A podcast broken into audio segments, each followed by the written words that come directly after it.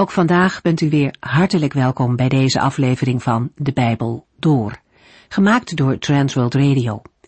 Voor meer informatie kijkt u dan op onze website transworldradio.nl. In deze serie gaat u in vijf jaar tijd met ons de Bijbel door, van Genesis 1 tot en met het laatste vers in Openbaring 22. De vorige keer begonnen we met Spreuken 3. Een hoofdstuk met een aantal wat bekendere gedeelten die we eigenlijk niet vaak genoeg kunnen overdenken. Het hart komt daarin nogal vaak naar voren. Het hart als plaats om Gods woorden te bewaren. Wie wat bewaart, heeft nog eens wat, dat zeggen wij wel eens. En dat geldt zeker voor de woorden van God. Door ze in ons hart te bewaren, hebben we een voorraad om op het juiste moment te kunnen gebruiken, tot zegen voor anderen.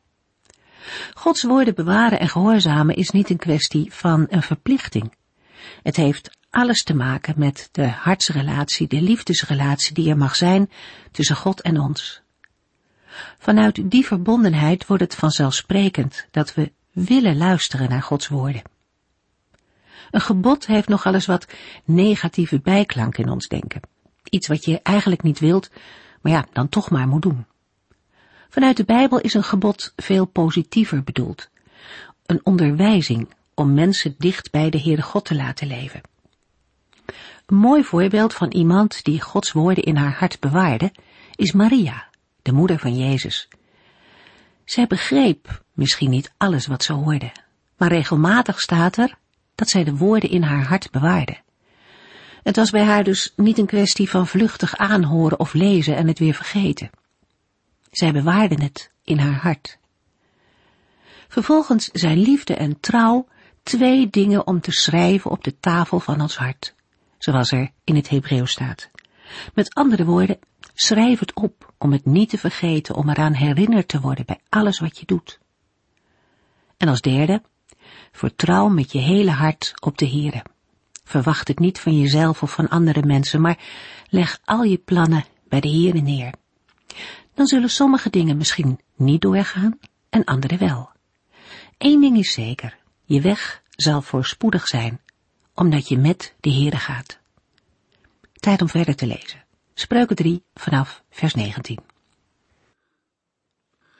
In de vorige uitzending hebben we gelezen dat Spreuken 3 vers 19 en 20 een eenheid vormen. In de beide versen wordt gezegd dat de Heere door wijsheid de aarde heeft gegrondvest en dat het heelal getuigt van zijn verstand. De schepping is met beleid tot stand gebracht en vertoont orde. De woorden uit deze verse vertonen een opmerkelijke overeenkomst met de inhoud van Psalm 104. De woorden geven ook aan dat de wijsheid van het Bijbelboek Spreuken betrouwbaar is, omdat zij teruggaat op de totstandkoming van de wereld. Spreuken 3 vers 20 met zijn kennis gaf hij het diepe water vorm, maakte hij wolken die de dauw op aarde brengen.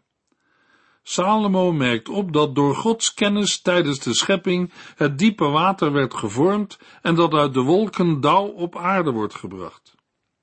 Doordat de wateren van elkaar zijn gescheiden, is de aarde ontstaan en worden mensen beschermd tegen het water. Het geven van dauw op aarde is een teken van de overvloed die de Heer aan de mens schenkt. Het is van belang de wijsheid te zoeken, ook omdat ze al zo oud is. Haar waarde is hoger dan die van allerlei kostbaarheden. De wijsheid schenkt zegeningen en ze is een boom van leven voor wie haar zoeken. Dat is een volheid van leven. Gelijktijdig moeten we onder ogen zien dat de boom van het leven nog meer associaties heeft omdat zij refereert aan een van de twee bomen in de Hof van Ede. Hoewel het Bijbelboek Spreuken in Spreuken 3 niet doelt op eeuwig leven, kan dit in het licht van het Nieuwe Testament wel op die manier worden gezien. Daar wordt getuigd dat degene die zich uitstrekt naar Jezus Christus, Gods wijsheid in persoon en eeuwig leven ontvangt. Spreuken 3 vers 21 en 22. Mijn zoon, verlies de wijsheid niet uit het oog. Houd haar vast en toon bedachtzaamheid bij alles wat je doet. Dat geeft leven aan je ziel en siert je in ieders ogen. Het leerdicht dat met vers 21 begint, gaat over het belang van eerlijkheid. De versen 21 tot en met 26 beginnen met een oproep om te streven naar wijsheid en bedachtzaamheid. Daarna volgt in de versen 27 tot en met 35 de oproep anderen eerlijk te behandelen. In vers 21 roept de vader of de wijsheidsleraar op te streven naar verstandig gedrag en bedachtzaamheid bij alles wat je doet. De waarde daarvan is groot, want het geeft leven aan je ziel en siert je in ieders ogen. Het woord leven moeten we plaatsen in het licht van vers 2, waar het een uiting van Gods zegen is. Daarnaast is er een verbinding met vers 18, waar de wijsheid wordt aangeduid als een boom van het leven. Een breder verband is aanwezig met Deuteronomium, waar leven wordt geassocieerd met zegen. Spreuken 3 vers 23 en 24. Dat geeft je zicht op je levensweg, zodat je niet hoeft te struikelen. Als je gaat liggen, zal niets of niemand je doen schrikken. Je kunt gaan liggen en rustig slapen. Nadat is aangegeven dat de zoon leven en aanzien verwerft, wordt de belofte nog verder uitgewerkt. Hij zal veilig zijn weggaan en zijn voet niet stoten, zodat hij struikelt. In Psalm 91, vers 12 staat een soort gelijke belofte voor hem die vertrouwt op de Allerhoogste. In Spreuken 3 wordt de belofte verbonden aan de wijsheid. De bescherming heeft ook betrekking op de nacht. Als de zoon of leerling gaat liggen, ook dan hoeft hij niet bang te zijn en zal hij rustig slapen. Spreuken 3, vers 25 en 26. Wees niet bang voor plotselinge schrik. Laat je niet van de wijs brengen door de ondergang van de goddeloze, want de Heere zal een betrouwbaar helper blijken te zijn. Hij zal niet toestaan dat je iets overkomt. De vader of wijsheidsleraar roept op niet bang te zijn voor plotselinge schrik en de ondergang van de goddeloze. Het is niet nodig angstig of bang te zijn, omdat de Heere een betrouwbaar helper zal blijken te zijn. Als de zoon of leerling een houding van vertrouwen aan de dag legt, zal de Heere zijn helper blijken te zijn. Een ander teken van Gods bescherming zal zijn dat hij niet zal toestaan dat de zoon of leerling iets overkomt. De woorden van dit vers kunnen ook vandaag gelovigen ondersteunen en helpen. Vandaag zou een mens net zo goed bang kunnen zijn voor een plotselinge schrik. Zo'n schrik kan je verlammen, zodat je aan de grond genageld blijft staan of zitten en geen stap meer doet. Om een voorbeeld te geven, iemand kan vliegangst hebben. In het vliegtuig komt alles op je af en heb je het gevoel dat het toestel ieder moment kan neerstorten. Bij een beetje turbulentie en beweging slaat de angst je om het hart. Ach, zal iemand vragen, kan een simpele bijbeltekst je daarvan afhelpen? Nee, maar wel geloof in de Heere en zijn woord, dat hij zal doen wat hij heeft beloofd. Wees niet bang voor plotselinge schrik, want de Heere zal een betrouwbaar helper blijken te zijn. Hij zal niet toestaan dat je iets overkomt. Luisteraar, heeft u deze bewaring van de Heere in uw leven mogen ervaren? Spreuken 3 vers 27 Geef als je kunt, ieder wat hem toekomt. Met vers 27 tot en met 30 begint een gedeelte dat handelt over een eerlijke behandeling van de naaste.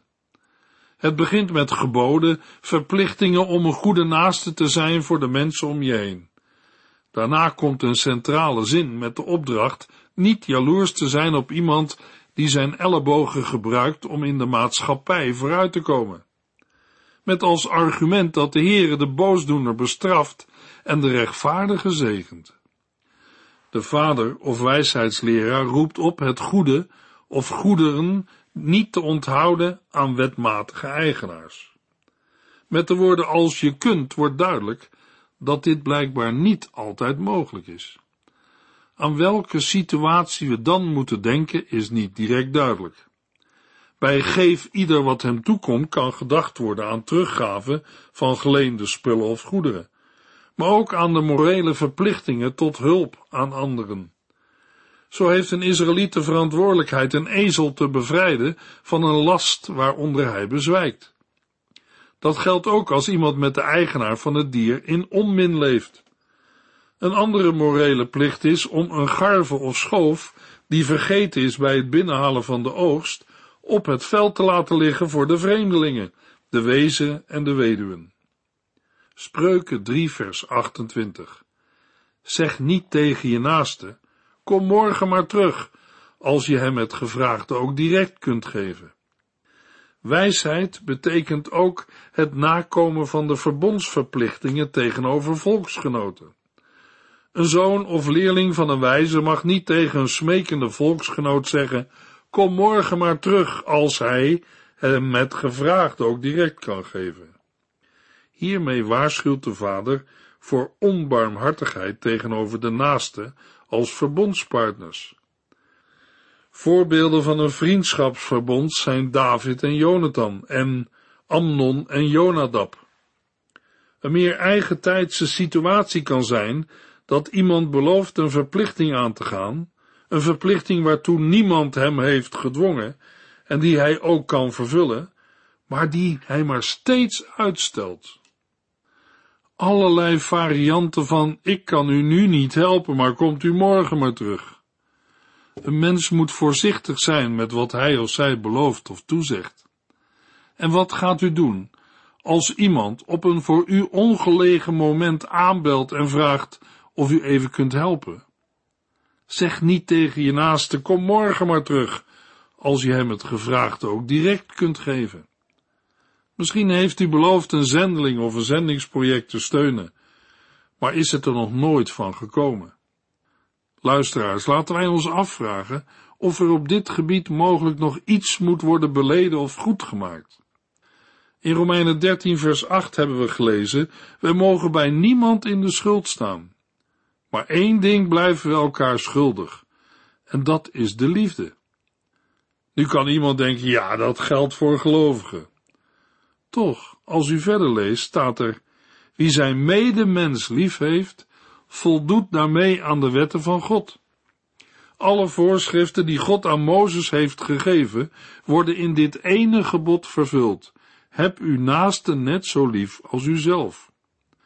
De liefde tot de naaste, ook degene die niet geloven, mag een getuigenis zijn en een roepstem van Gods liefde.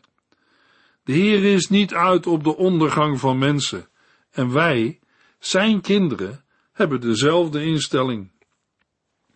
Spreuken 3 vers 29. En beraam geen kwade plannen tegen iemand die volledig op jou vertrouwt.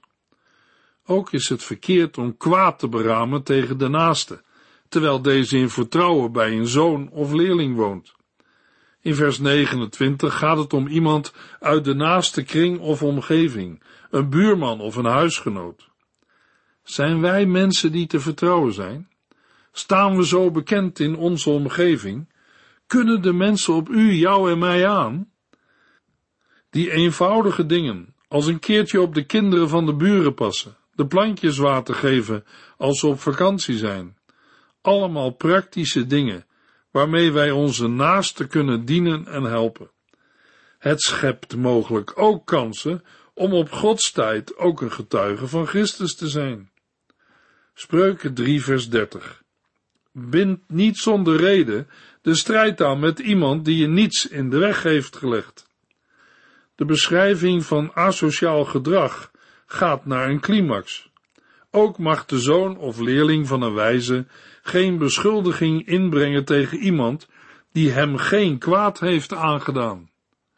Waarschijnlijk doelt de tekst hier op een situatie waarin iemand een ongegronde juridische aanklacht tegen een ander begint. De reden om zoiets oneerlijks te doen ligt vaak in het verlangen naar het verkrijgen van bezit, waarbij men bereid is onrechtmatige middelen te gebruiken.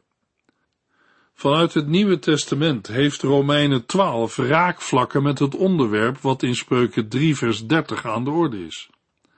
In Romeinen 12 gaat het vooral om wraak. Paulus schrijft in Romeinen 12 vers 19 tot en met 21, Neem nooit wraak, vrienden, laat dat maar aan God over, want hij heeft gezegd, mij komt de wraak toe. Ik bepaal de straf voor alle zonden.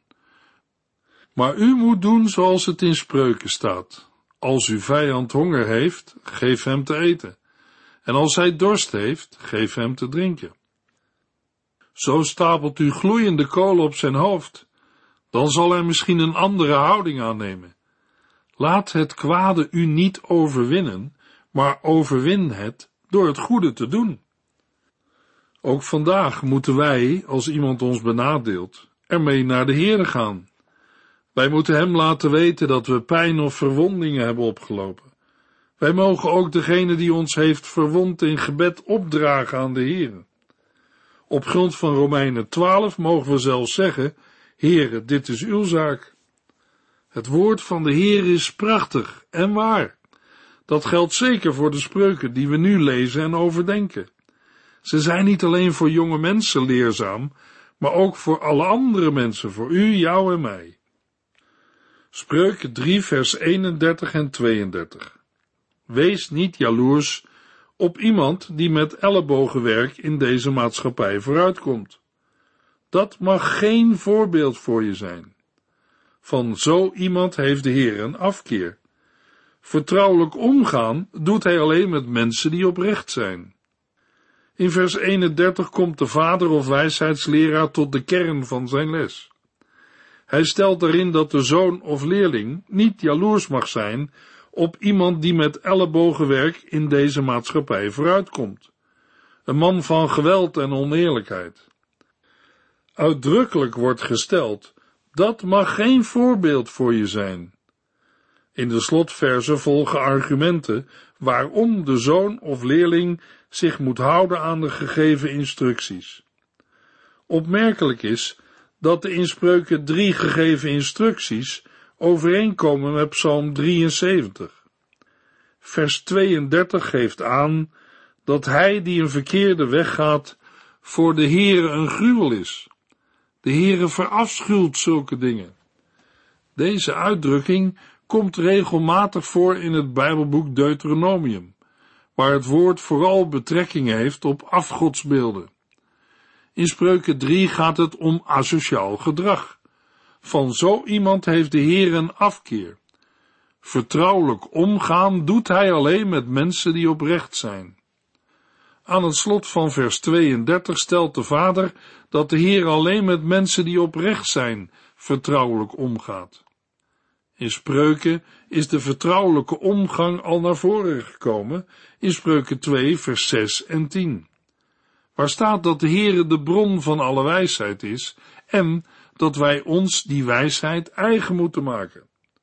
Gods wijsheid woont in de harten van de mensen die oprecht zijn.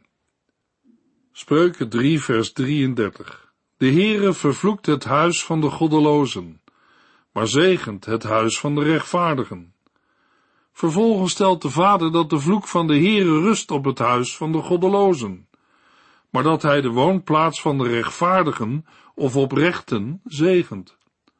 Goddelozen zijn mensen die los van God leven.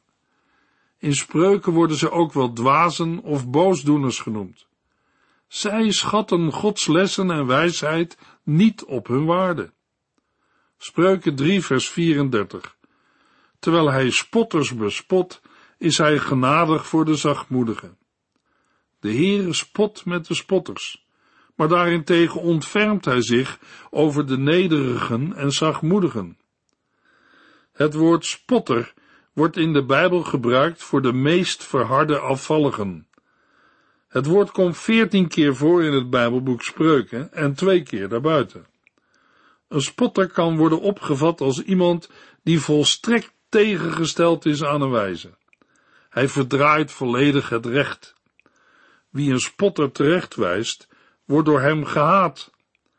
Het geestelijke probleem van een spotter is gelegen in zijn arrogantie en daardoor is de weg naar wijsheid voor hem geblokkeerd.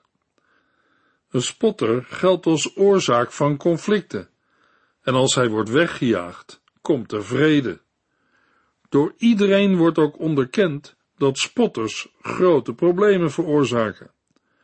Overigens wordt de spotter in Spreuken 1 vers 22 een aanbod tot bekering gedaan. Spreuken 3 vers 35 Voor wijzen is eer weggelegd, voor dwazen schande. Omdat spotters worden gerekend tot de hardnekkigste zondaars, komt de vader of wijsheidsleraar met vers 35 tot een climax. Spreuken 3 vers 35 komt tweemaal terug in het Nieuwe Testament. Daar wordt opgemerkt dat de Heere de hoogmoedigen weerstaat en de nederigen genade geeft. In een afsluitende zin wordt opgemerkt dat er voor wijzen eer is weggelegd en voor dwazen schande. Eer en minachting zijn elkaars tegenpolen. Het leidt geen twijfel dat daden van mensen gevolgen hebben, ook al worden die gevolgen niet altijd op korte termijn zichtbaar, maar wel op langere termijn. Ook voor zondaars zijn er toekomstige gevolgen. In Spreuken 3 wordt de nadruk gelegd op eerlijkheid en hulpvaardigheid. Levenslang nastreven van deze eigenschappen is een weg van wijsheid. Als de zoon of leerling zijn leven volgens die richtlijnen leidt, wordt het bestaan minder bedreigend.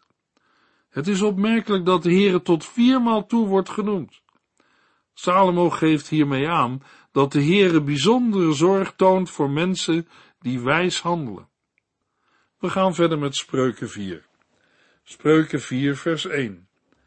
Luister naar de lessen van een vader, mijn kinderen. Luister goed, want zij leren je verstandig te leven.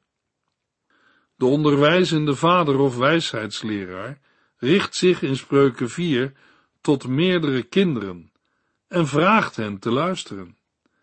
Hij citeert zijn eigen vader en vermaant hen goed te luisteren en inzicht te verwerven of, met andere woorden, te leren verstandig te leven. In het gedeelte van Spreuken 1 tot en met 9 komt het meervoud zonen of kinderen als aanspreektitel vaker voor. In onderwijssituaties wordt de relatie tussen leraar en leerling wel vaker in termen van de verhouding tussen vader en zoon aangeduid. In spreuken 4 kunnen ook meerdere leerlingen tegelijk zijn aangesproken. Een voorbeeld van dergelijk woordgebruik is te vinden in de relatie tussen Elia en Elisa in 2 Koningen 2 vers 12. Uit het gebruik van het meervoud kinderen kunnen we ook concluderen dat de vader in Spreuken 4 vers 1 tot al zijn kinderen spreekt, terwijl hij gewoonlijk maar tot één zoon het woord richt. Spreuken 4 vers 2 en 3 Mijn lessen zijn goed, dus houd ze in gedachten en pas ze toe. Mijn vader hield veel van mij, en ik was mijn moeders lieveling. Er zijn goede redenen waarom de aangesprokenen moeten luisteren. Het gaat om lessen en kennis van grote waarde. Laten de zonen of kinderen die lessen in gedachten houden en toepassen. Het Hebreeuwse woord voor kinderen kan ook vertaald worden met zonen. Daarbij omvat het woord kinderen zowel de oudere als de jonge kinderen, als ook de mannelijke en de vrouwelijke. Door te wijzen op zijn eigen ervaring geeft de spreker een bredere argumentatie om te luisteren. Hij vertelt over zijn jeugd. Hij was een zoon voor zijn vader en de lieveling van zijn moeder. Spreuken 4 vers 4 Mijn vader onderwees mij en zei, sluit mijn woorden in je hart, want als je aan mijn geboden vasthoudt, zul je leven. Hiermee maakt de vader duidelijk dat hij zijn onderricht binnen de liefdevolle beslotenheid van het gezin heeft ontvangen.